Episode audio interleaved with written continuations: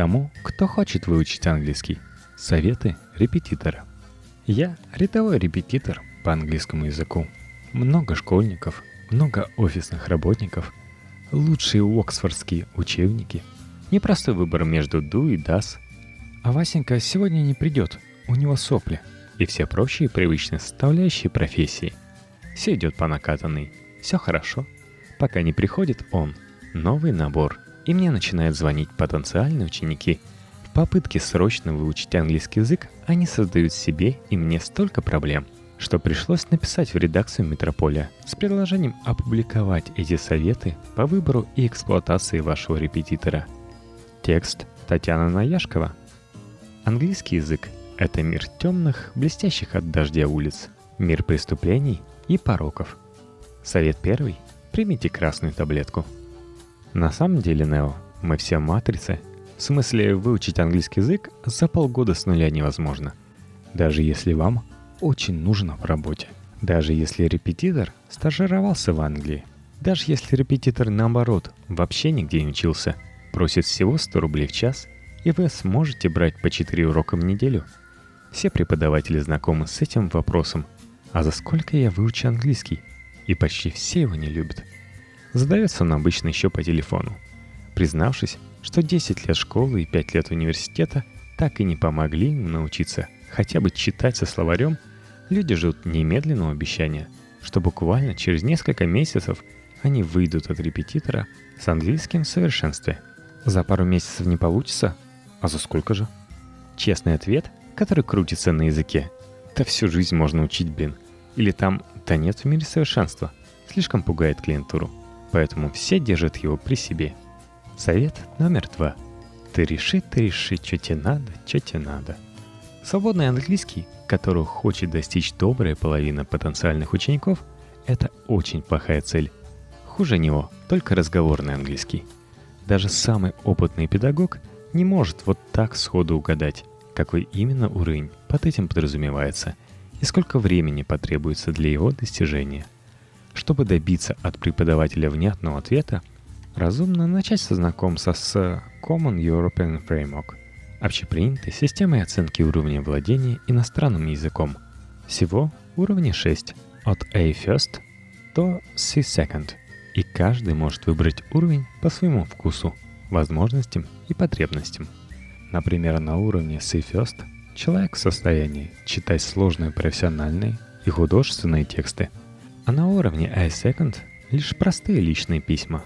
На уровне B First – он поддерживает развернутый диалог на тему собственной работы. А на уровне C-Second он уже обсудит что угодно, хоть особенности разведения и ловли пресноводных рыб. Так что минимальный уровень, к которому имеет смысл стремиться, это B-First. На таком уровне становится возможным использование языка по жизни и по работе. При этом, конечно, назвать это английским в совершенстве нельзя, но это уже что-то, и это уровень, достижимый за реальное время. По шкале привычных всем учебников, вроде Headway, это соответствует уровню Intermediate. И от «я что-то учил, но все забыл» его отделяет 2-3 пройденных учебника. То есть года это к полтора-два.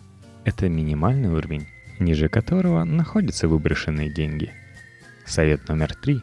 Не выбрасывайте деньги.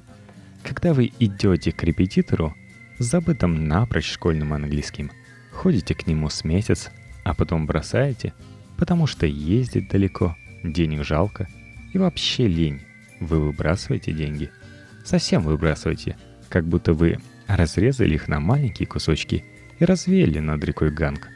Репетитор, благодаря кратковременному сотрудничеству с вами, получил свои x тысяч рублей.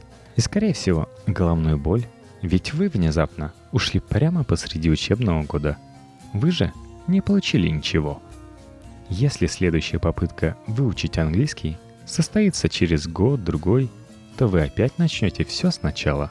С выбора и покупки нового учебника, с алфавита и нового знакомства с глаголом to be. Первые несколько занятий учитель и ученик присматриваются друг к другу, и каждый год выкидывать несколько тысяч рублей на это знакомство довольно-таки неразумно. Поэтому, прежде чем звонить репетитору, постарайтесь прикинуть, способны ли вы потратить на английский хотя бы год. Совет четвертый. Не завидуйте школьникам. Одна из самых популярных фраз, которые я слышу от взрослых учеников, это «Как жаль, что мне уже не 10 лет. В детстве так легко учить английский, а я не выучил свое время, и мне теперь ужасно тяжело». Дети, изучающие английский с полпинка, один из величайших мифов современности. Соперничать он может разве что с убийственным вредом ГМО. Чтобы избавиться от иллюзий, возьмитесь научить восьмилетнего сына знакомых хотя бы читать на иностранном языке. Через пару месяцев вы сумеете добиться более-менее бодрого чтения согласных. Замучитесь объяснять про закрытые и открытые слоги, разочаруйтесь в методе целых слов, придумайте несколько инновационных методик, устанете, обратитесь к иностранным пособиям и сайтам, попробуйте оксфордские учебники, замучитесь окончательно и осознайте, наконец, что в наши 30 лет вы усвоите информацию в несколько раз легче. Из этого, кстати, вытекает следующий совет, уже для родителей. Если вы хотите научить ребенка английскому и ограничены в средствах, не начинайте с 4 лет. За первые два дошкольных года ваш ребенок выучит цвета, десяток животных, числительные, профессии несколько элементарных фраз. В возрасте 10 лет он выучит все то же самое за два месяца – если вы хотите получить оптимальное соотношение цены и результата, начинайте с 10 лет. Все, что происходит до того, лишь подготовка к полноценной работе. Не лишнее, если у вас есть на это деньги, но не обязательное, если ради этого вам приходится экономить и искать курсы подешевле. Совет пятый. Выбирайте не курсы, а преподавателя. Меня часто спрашивают, какие курсы я порекомендую. Ответ – почти любые и почти никакие. Я работал на курсах, и я знаю, как туда набирают преподавателей. В одной из языковых школ, где мне случалось поработать, меня приняли в штат, не услышав от меня ни слова по-английски. Английский знаете? Знаю. Группу среднего уровня взять готовы? Готово. Приступайте. На других курсах потенциальным преподавателям предлагали тот же тест на знание грамматики, что и студентам – это была одна из самых популярных сетей, и там я проработала два года. Большинство учителей были вчерашними выпускниками вузов, и за индивидуальные занятия с ними студенты платили столько, что за эти деньги можно было найти кого-нибудь с 20-летним опытом работы и всеми мыслимыми и немыслимыми сертификатами. Если вы хотите индивидуальных занятий, упаси вас Бог идти на курсы. Ищите частного преподавателя – если же вы хотите непременно группу, все равно ищите преподавателя, только работающего на курсах. Спросите у знакомых, кого они могли бы вам порекомендовать. Сходите на пробный урок. Если пробных уроков нет, не связывайтесь с этим заведением. Ищите дальше. Совет шестой. Больше народа, меньше кислорода. Кстати, а почему вы обязательно хотите группу? Если потому, что так веселее и дешевле, то все окей – если же вы думаете, что так эффективнее, потому что вы гораздо быстрее научитесь говорить, то тут все не так очевидно. Группа может быть очень эффективной, но выбирать ее нужно еще внимательнее, чем преподавателя. Дело в том, что собрать группу действительно одного уровня очень непросто, и далеко не на всех курсах с этим заморачиваются. У Васи грамматика на уровне intermediate, но он не может сказать ни слова. Петя Три года жил в Англии и болтает без умолку, в каждом предложении делая по 15 ошибок. Дима просто учил что-то такое в школе, и ему надо срочно, вот и готова отличная группа среднего уровня. Конечно, хороший преподаватель наксерит дополнительных упражнений для Пети, разговорит Васю, протестирует Диму и отправит его в группу на два уровня ниже. Хочется ли вам наблюдать весь этот процесс? Вот в чем вопрос. Совет седьмой. Носитель – хорошо, а не носитель – тоже неплохо. Да, носители языка по определению отлично говорят и не делают грамматических ошибок. Это, однако, вовсе не означает, что и стар, и млад должны срочно искать ближайшего англичанина, американца, киприота и умолять его поделиться своими знаниями. К сожалению, носитель не всегда является преподавателем по образованию – не всегда хорошо умеет объяснять грамматику и прочие непонятные моменты, зато всегда стоит дорого. Если вы считаете, что носителю языка быть преподавателем не обязательно, он и так все знает. Проведите небольшой эксперимент. Попробуйте, например, сходу вспомнить, после каких предлогов употребляется дательный падеж, а после каких – винительный. И что такое ИК-3 и чем оно отличается от ИК-6? Не знаете? Так вот и неподготовленный носитель языка тоже не расскажет вам, чем Present Perfect отличается от Past Simple. К носителю языка имеет смысл идти уже на уровне выше среднего, когда базовая грамматика освоена, и теперь можно и нужно практиковаться, благо уже есть что практиковать. При этом идти нужно в проверенные школы, к дипломированным преподавателям.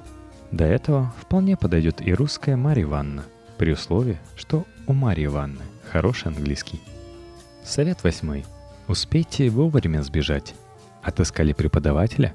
Теперь в течение пары-тройки занятий вам нужно будет решить, бежать от него, роняя тапки, или же наоборот, оставить свои тапки у него на полочке, чтобы заниматься с уютом и комфортом долгими вечерами. Стоит насторожиться, если преподаватель упорно не говорит ни слова на английском. Если он ни на шаг не отступает от учебника, если этот учебник еще и бонг, бегите – если он занимается с вами только и исключительно раскрытием скобок, если его раздражают ваши вопросы, и в его глазах так и читается безмолвный вопль «ну тупые». И, наконец, бегите, если он просто вам как-то смутно не нравится. Совет номер девять. Проверяй, но доверяй.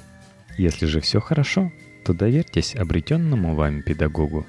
Не мучайте его просьбами непременно учить вас так, как это делали лет 10 назад в школе – Например, каждый текст обязательно сначала читать, потом переводить, а потом пересказывать. Не пытайтесь проверить, точно ли он знает все слова. Все слова знает только словарь.